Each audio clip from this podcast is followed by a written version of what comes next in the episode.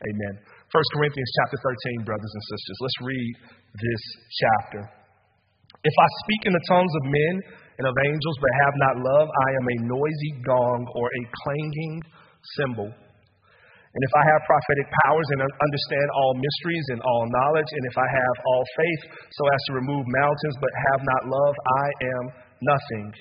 If I give away all I have, and if I deliver up my body to be burned but have not love, I gain nothing. Love is patient and kind. Love does not envy or boast. It is not arrogant or rude. It does not insist on its own way. It is not irritable or resentful. It does not rejoice at wrongdoing, but rejoices with the truth. Love bears all things, believes all things, hopes all things, endures all things. Love never ends. As for prophecies, they will pass away.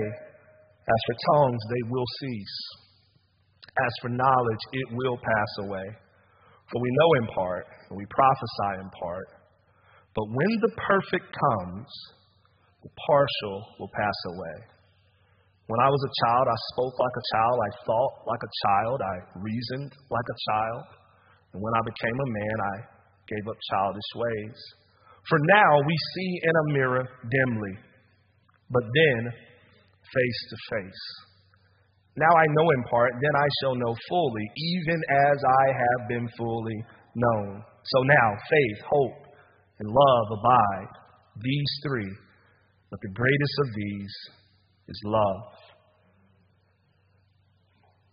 But earnestly desire the higher gifts, and I will show you a more excellent way. That's the way 1 Corinthians chapter 12, verse 31 ends. Look back at chapter 12, verse 31 but earnestly desire the higher gifts, and I will show you still a more excellent way. Excuse me. Again, more things that Corey does that that when he's not here, I, I find myself doing. 1 Corinthians 12 ends with this idea that there is something more to it than gifts earnestly desire higher gifts, but, or and, I will show you still a more excellent way. So we pick up this morning with, with Paul having just reflected on the beauty of the body of Christ through the use of spiritual gifts and the diversity of the body of Christ through the use of spiritual gifts and the purpose for these spiritual gifts and then he ends that verse or ends that chapter saying, But yet still I will show you a more excellent way. 1 Corinthians chapter 12, verse 7 through 11, we hear these words from Paul. To each is given a manifestation of the Spirit for the common good. For to one is given through the Spirit the utterance of wisdom, and to another the utterance of knowledge, according to the same Spirit, and to another faith by the same Spirit, and to another gifts of healing by the one Spirit, and to another the working of miracles, to another prophecy, to another the ability to distinguish between spirits, to another various kinds of tongues, to another the interpretation of tongues, and all these things are empowered by one and the same Spirit who apportions to each one individually as He wills. There's a lot that we covered in chapter 12 before our purpose this morning as we kind of just really quickly recap chapter 12 before we jump into chapter 13. I think this is where a lot of the meat of chapter 12 can reside, and we can get a lot of what chapter 12 is doing for us in that passage that I just read. That passage highlights for us three truths. One is that gifts are empowered by the one and the same Spirit. Verse 11 says, All these are empowered by the one and the same Spirit, who apportions to each one individually as he wills. Our gifts are from God, and apart from God, we would not have any of the gifts. So our grounds for boasting in ourselves does not exist, and our grounds for using our God given gifts only for ourselves does not exist. All right? That's one truth. The second truth is that the gifts are spread around by the Spirit of God. He said, All these are empowered by the one and the same Spirit who apportions to each one individually as he wills. That's chapter 12, verse 11. Who apportions to each one individually as he wills. The Spirit gives the gifts, and the Spirit distributes the gifts. That's what that's saying. Here's a third, here's a number, here's a third important truth. The gifts are given for the common good of all the saints. He says in chapter 12, to each is given the manifestation of the Spirit for the common good. The manifestation of the Spirit for the common good. The spiritual gifts are not for the sole benefit of the one who possesses it.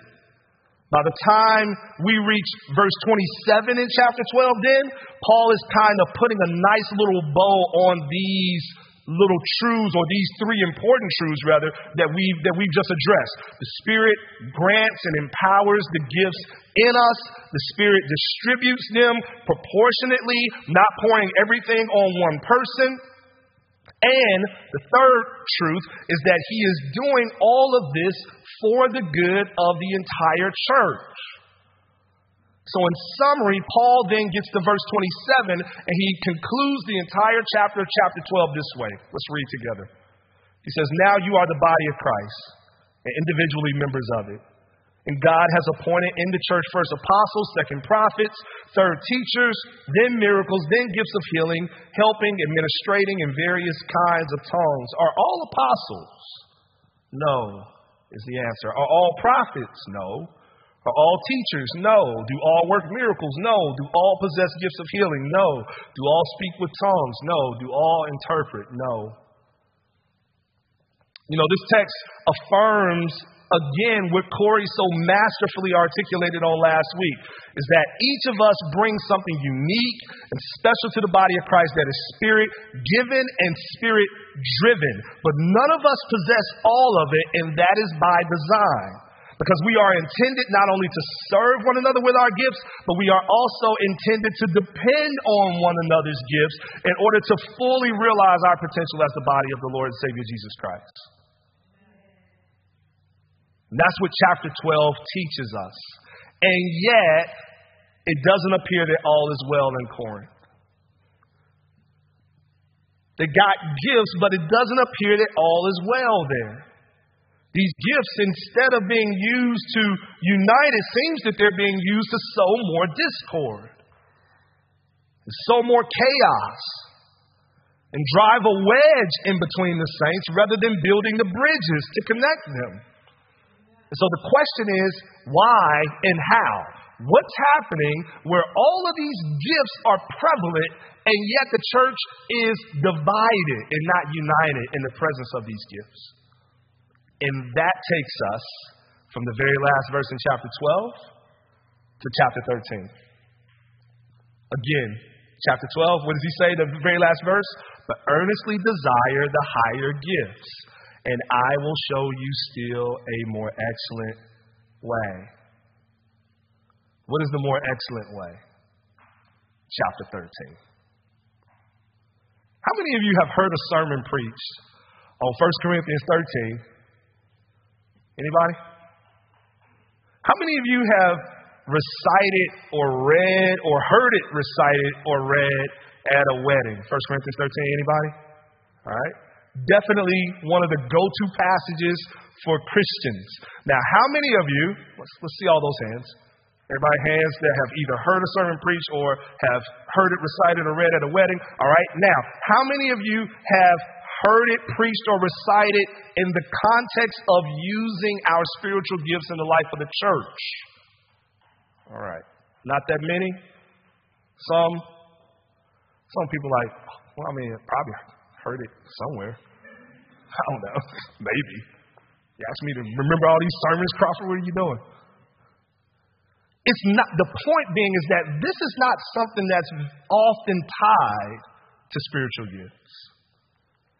Love is often kind of snatched from the context of chapters 12 through 14, and it's treated like a, a, a, a passage that Paul is just talking as an aside now. But what Paul is doing here is Paul is giving the instruct or giving the how as to how spiritual gifts are to be used towards uniting the church, towards building up the church.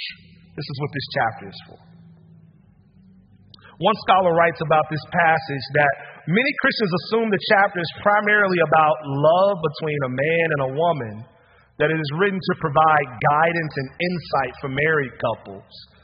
Now, it is perfectly appropriate, of course, for married people to learn how to love each other better through the reading and studying of this passage. However, the chapter is primarily about living in Christian community in a way that glorifies God, and that is by learning to treat other members of Christ's body the way He has treated us with self sacrificing, other oriented love. End quote. This passage is not primarily about marriage. It's about how do we use our gifts in such a way to drive us towards unity and edification of the church? And the answer is we use them through love. We use them with love. Love is the most excellent way that gives our gifts the fuel they need in order to be effective in their working. In fact, you cannot have a God honoring display of gifts absent of love. If love is not shaping the activities of the Spirit, if love is not shaping the operations of the Spirit, if it's not shaping the use of the gifts of the Spirit, then it will not be in accord with the Spirit and it will not yield the fruit of the Spirit. In chapter 13, Paul gives us three ways in which love is shown to be a higher good a greater way, a more excellent way. First, he shows us what happens when love is absent.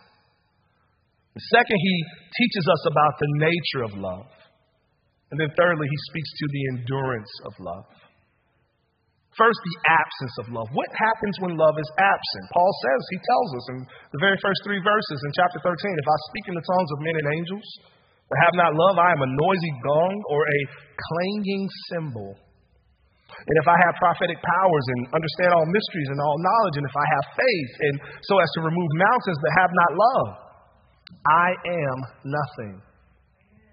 If I give away all I have, and if I deliver up my body to be burned but have not love, again, I gain nothing. Here are a few things that stand out to me about Paul's first sentences here about love. The first is the personal touch that Paul adopts as he discusses it. I, Paul, the apostle, am not above this instruction. It's almost as if he's saying to us, no, no matter my leadership position, no matter my authority, no matter the calling God has assigned to me and the gifting that comes with that calling, if I were to choose another way besides love, I would cease to be useful. How often do we first look to others' lack of love towards us versus beginning with the need for us to be more loving. Paul has turned this into a personal application with the words I. But also, Paul is using exaggerated language. One of the unfortunate mistakes that we sometimes make when reading scripture is missing the different styles of writing that the biblical authors are using when making their point. For example, in the first three verses, we often try to make deep doctrines about the nature and the use of gifts and miss the very point that Paul is making. We'll read verse 1, for example, and we'll hear Paul say, If I speak in the tongue of men and angels, but have not love, I am a noisy gong or a clanging cymbal. And we'll walk away and then we'll think to ourselves, Wait a second, Paul, did you say there's a tongue of angels that we should be speaking? That's not the point Paul is making, though. Paul is making the point that if I had a tongue of angels, but had not love, it wouldn't matter. Paul is making the point not that he has moved mountains with his faith, but that if he had the faith that was powerful to move a mountain and had not love, it would not make a difference. Paul is not making the point that he understands all mysteries and he understands and possesses all knowledge. He's making the point that if he had that kind of understanding and did not have love, it would not make a difference. Do you understand? There's, there's an exaggeration that he's making to prove the point that it does not matter how eloquent you are, how powerful you are, how generous you are. If you do not have love, it does not matter.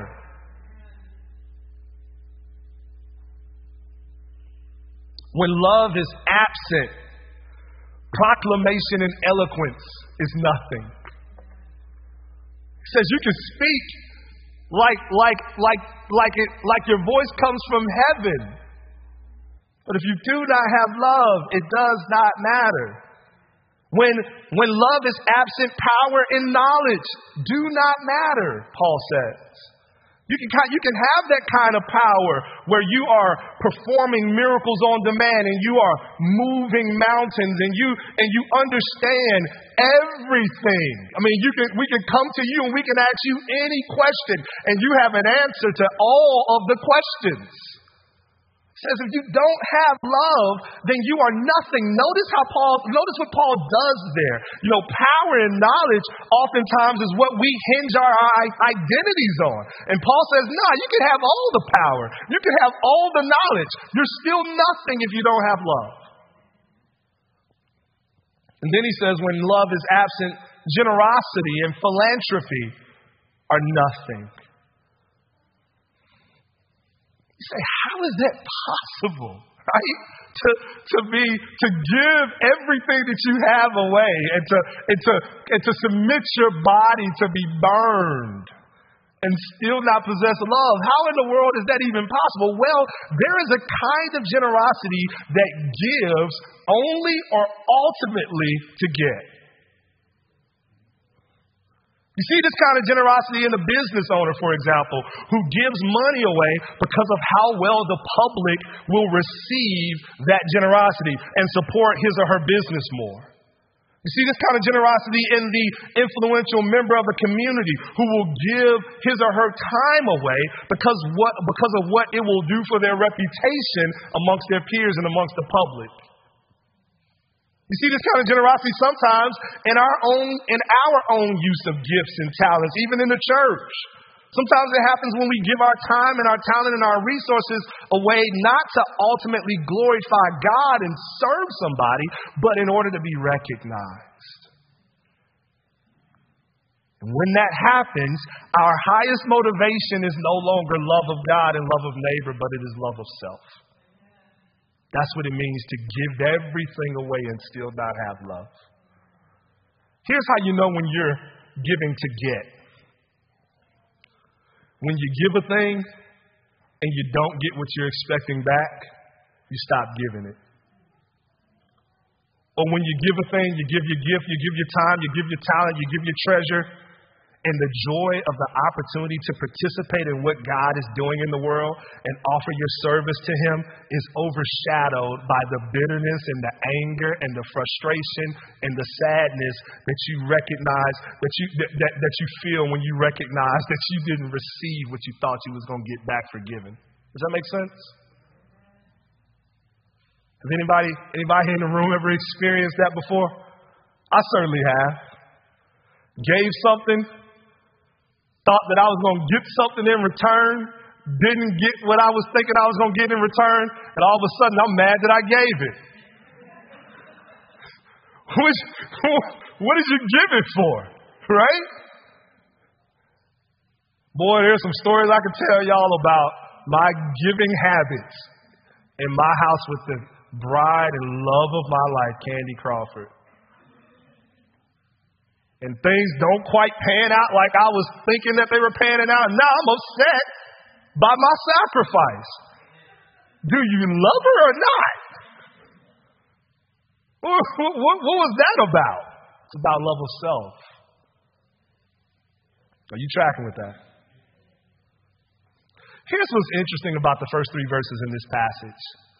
All of these verses, if we read them and we didn't have Paul's admonishment about the love piece. You know, we found somebody that spoke with the tongues of men and angels and found somebody that moved mountains with their faith and had all kinds of knowledge and understanding. Found somebody that was giving away stuff just, just, you know, you get a car, you get a car, you get a car, everybody gets a, you know, if we found somebody like that, we would, we would place them on a throne and make them king or queen. Those are, those are, aren't, aren't those our qualities? Aren't those our attributes? And Paul says, wait a second. Did you check the love?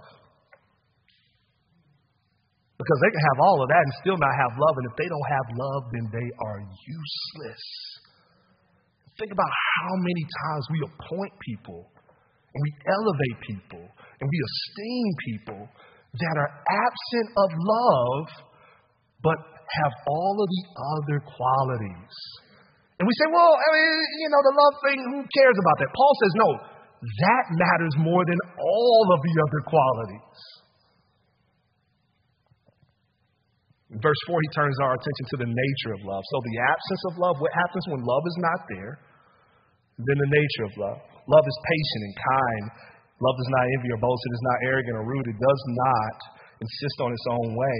It is not irritable or resentful. It does not rejoice at wrongdoing, but it rejoices with the truth. Love bears all things, believes all things, hopes all things, endures all things.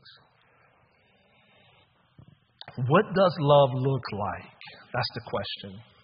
What does love look like? What is love's nature? What is its qualities? What is its attributes? Well, the first thing Paul says is that love is patient, love is kind. Patience is the ability to endure evil. To put up with wrongs committed against you over an, over an extended period of time, and to do so not merely by absorbing the blow, but returning the blow with generosity and affection. Love does that. God calls us to love like that. Patience allows us to endure through wrongs and to do so without losing composure. Patience asks us, how long can we keep showing love? How many wrongs can we absorb and return with generosity and affection? How deep of a wound can we take and maintain our Christ like posture? These are the questions that love asks of us. Love is, love is often not what we do to those who are always nice to us. Love is the genuine good we return to those who even harm us. And so, patience is the idea of not just simply receiving a blow, but responding to a blow with generosity and affection. How are you using your gift in a patient way? How are you using your talent in a patient way? How are you using your goods and your treasure and your time in a patient way?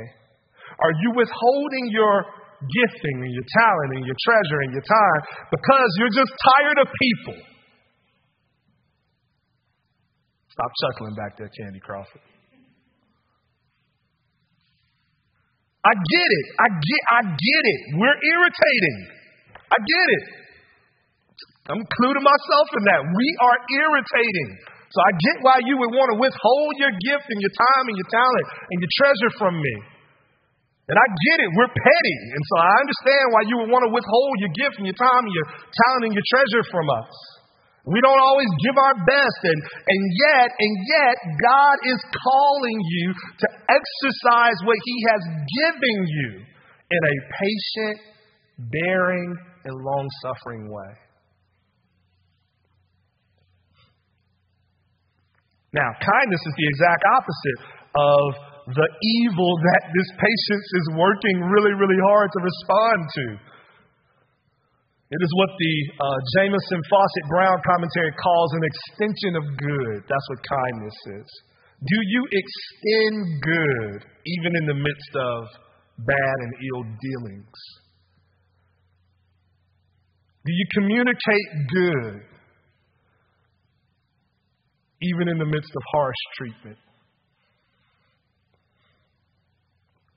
Paul says, Love does not envy, it does not boast does not envy. It's a, envy is a quality best described as a craving of what others have and a seizing because they have it. It's the discontentment that one feels towards the happiness of others. Now, sometimes it might not, you might not, you might not say anything. Might, it might not necessarily lead to any words. It's just a sort of, sort of kind of posture. Y'all know what I'm talking about.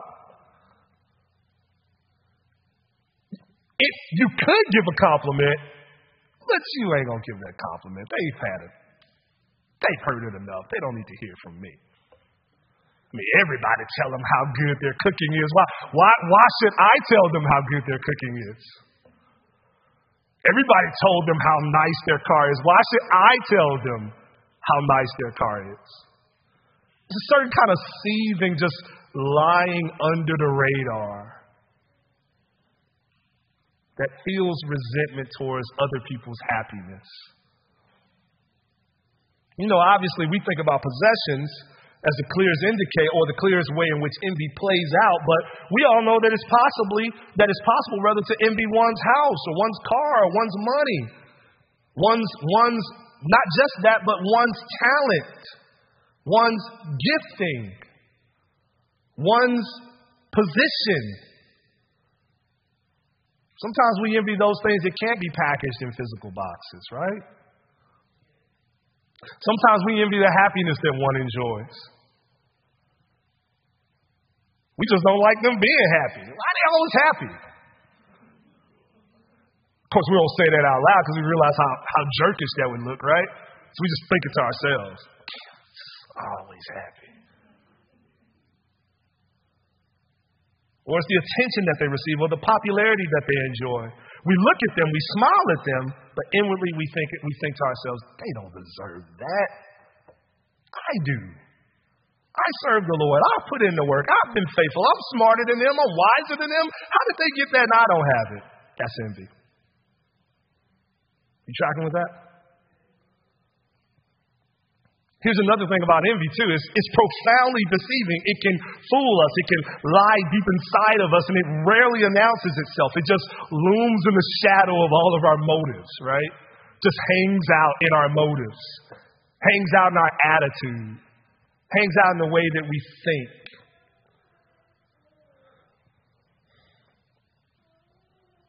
The family member that everybody appears to like more than you. You don't have to say it out loud that you envy that, but you just make sure that your family knows that that family member is not as perfect as everybody thinks they are. You tracking with that? Love doesn't boast either. You may be wondering why people put envy and boasting next to each other, why Paul put envy and boasting next to each other. Well, it is because, quite frankly, they're both concerned with the exact same things self glory.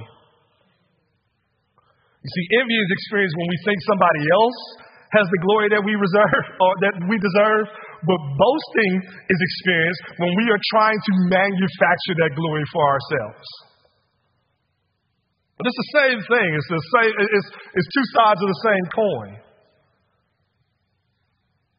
So whereas you know envy would be, well, I don't have to tell them how great they are. Everybody already already tells them that. Boasting is, I can't wait to tell you how great I am. Can't wait to share all these things that God is doing in my life. Look at God. right? right? Right? Look at God, you know, doing all these things. That's boasting. Are you tracking with that? So here's the question Is my gifting by the Spirit, given to me by the Spirit for the good of the church, being used as a tool for boasting? Am I, am I, am I envious of someone else's gifting?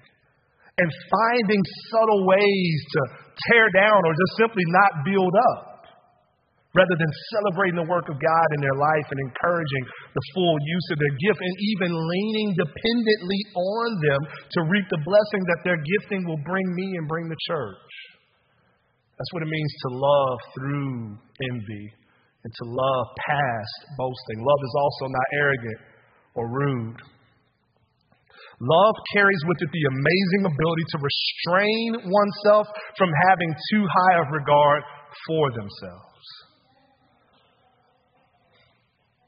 It will not allow you to keep putting yourself first. Love carries with it a desire to do good to others. It carries with it a, a, conviction that causes you to prize and value others as children of God, as genuine brothers and sisters. Love leaves no room for high and lofty opinions of ourselves. Now, love is not arrogant or rude. In other words, you see these kind of pairs, they make sense together. Because why, why, why do I say that? Well, rudeness is certainly connected to arrogance because rudeness is ultimately valuing, uh, it, is, it comes down to the valuing of people and how we value them in our treatment of them. Arrogance is more so how we value them in our attitude. But rudeness is how we value them in our treatment. Does that make sense? Rudeness is often the outpouring of an arrogant attitude. Arrogance is the posture, but rudeness is the expression or the actions that are fueled by arrogance. Rudeness comes from an attitude that simply says, You're not worthy enough to be treated better. That's why you got some people that'll, you know, come into go into a restaurant and treat the server like trash. Because they've made a value judgment. Are you tracking with that? They've made a value judgment. And the higher they think themselves to be, the more rude they treat the people around them. The, or the less people receive, uh, receive good treatment. So, like you know, maybe maybe maybe I think myself a little more be- a little better than the than the server. So I treat the server rude, but I don't treat these other people rude who I think are on my level. Well, if I start thinking I'm a little bit above them, I start treating them rude as well. Does that make sense? And the higher I see myself, the the, the less people get any other treatment but rudeness from me. And so rudeness is an outpouring of arrogance. And the ruder you are, it typically tra- tracks that the more arrogant you are. Because it's about value. You show me a person that is rude to everybody, and I'm more than likely, I won't say all the time, but I'm more than likely able to show you a person that has an extreme fondness for their own opinions and their own actions. And they see all others as inferior and merely bridges to satisfy their own needs. Love does not insist on its own way. One of the great attributes of love is the deference of our own way. Love says, The world will not end if I don't get the final say. Paul continues, he says, Love is not irritable or resentful. In other words, wrongdoing and evil doesn't boil love over. Evil doesn't boil it over, but evil doesn't simmer love. It's not easily provoked. It, it doesn't break easy. It's not pierced easy. It bears, it forgives, it endures. Yes, I know some hurts sting very bad and they leave us deeply wounded, but love for God perseveres. It won't allow us to just simply take on a posture of enduring bitterness. Love for God Paul says, won't even allow us to remain resentful. It won't allow us to keep a record. Resentfulness is the ideal of holding an accounting book of wrongs that are done against you, always calling it back, using it when you do wrong. Right? Like you got you got your pocket you got your you got your pocketbook of wrongs for the person, and as soon as you do something wrong, they're like, "Man, why you do that?" well, well, you know, what about what about last week? You know, what about three weeks ago? What about four weeks ago? It's like we're not talking about four weeks ago. We're talking about right now. Love is not resentful. Do you understand that, saints? It doesn't keep the accounting book of wrong. Love does not rejoice in wrongdoing. Let me ask you a question. Why do you think Paul needs to say that love does not rejoice in wrongdoing? Why would Christians rejoice in wrongdoing? That's a good question, isn't it? Because we often love to rejoice in wrongdoing when wrongdoing is accomplishing our goals. We will denounce wrongdoing unless wrongdoing is doing something good for us. And then we'd be like, well, you know, I kind of see why they did that. Are you, tra- are you tracking? Paul says, love does not rejoice in wrongdoing. Getting back to the love of self, right? Love doesn't necessarily need my way so desperately that I'm willing to celebrate when wrong happens to get my way. Love doesn't do it. And then Paul says, Love bears all, it believes all, it hopes all, it endures all. Basically, saints, love walks hard with people.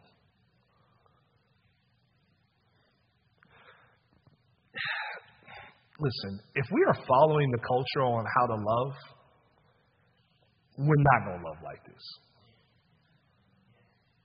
We're not going to love like this in the midst of a, you know, in the midst of a day where all sides are, you know, ready to throw up pitchforks at any wrong thing that you say, they're ready to dismiss you. We're not going to love like this. In the midst of a culture that is constantly talking about, you know, toxicity and and triggered, we're not going to love like this. Because at the first sign of wrongdoing, at the first sign of evil, at the first sign of hurt, the culture's out. Get dismissed. I'm wiping my hands of you. But Paul says that is not love. You can't use your time, your talent, and your treasure that way. You cannot withhold your gifting. Because if you do it that way, then you are not operating in accordance to the Spirit you're not promoting the unity and the edification of the church. That's what Paul is saying. Love is doing something. Notice that what Paul is taking on is this active posture towards love. See, love just moves, moves past the emotions and moves past the feelings. Now, it certainly can be impacted by our emotions, and it certainly can impact our emotions. But it is more than emotions, according to Paul. For Paul, love is doing something. Love, when it is exercised in our giftings and our talents, when it is expressed in the body of Christ towards one another, when it is expressed towards the easy to get along with as well as the very difficult to get along with, it is doing something. It is active.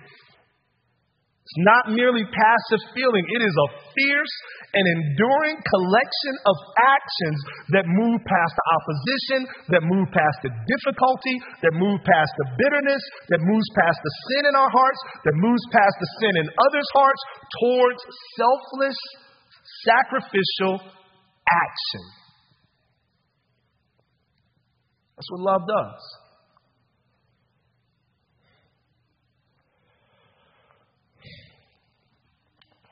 Love is also constantly considering the well being of others. That's what we see when we read through this, don't we? It's constantly. It doesn't operate or work to gain its own advantage. It doesn't operate to manipulate its own gain, to manipulate towards its own gain. It's, it's operating for the good of others. How do you know when you're operating in love? Well, how much thought have you given to the question of who is this benefiting besides me? Who is this act serving besides me? That's when you know you're beginning to operate in love, when you're asking yourself, who is it serving and benefiting besides me?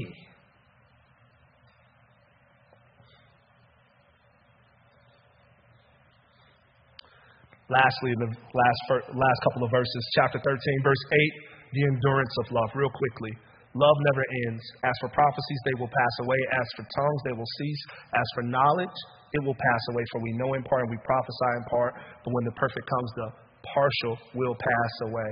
Here's where love really separates itself from all of the other gifts. The superiority of love is found in its endurance. When everything else is gone, love will remain. Love surpasses gifts in its eternal value because while gifts are being used to bring us closer to completion and closer to maturity, the day is coming when we all shall be complete and mature.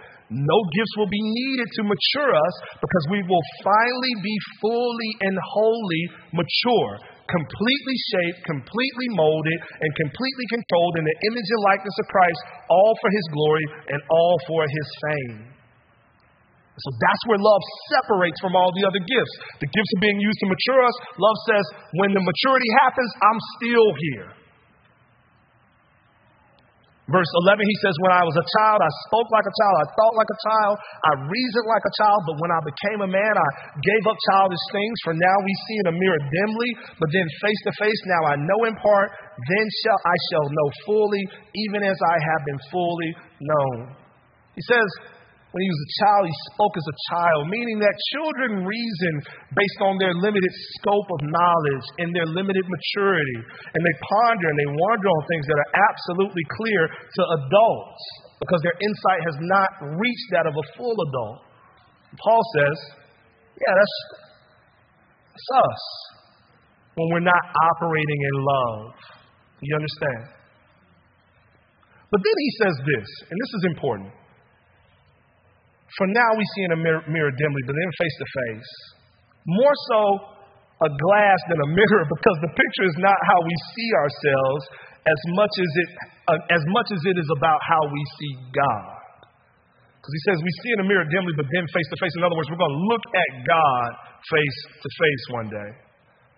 So he's talking about this idea that love is going to be present when we look at God face to face. The gifts, they're, they're going to be gone because prophecy is not going to be needed anymore. Special interpretation of tongues is not going to be needed anymore. We're going to see God face to face at that point. And when we see God face to face, love will remain. Does that make sense? Now, note about this scripture used as justification for the ceasing of gifts. We're talking about a personal face to face encounter.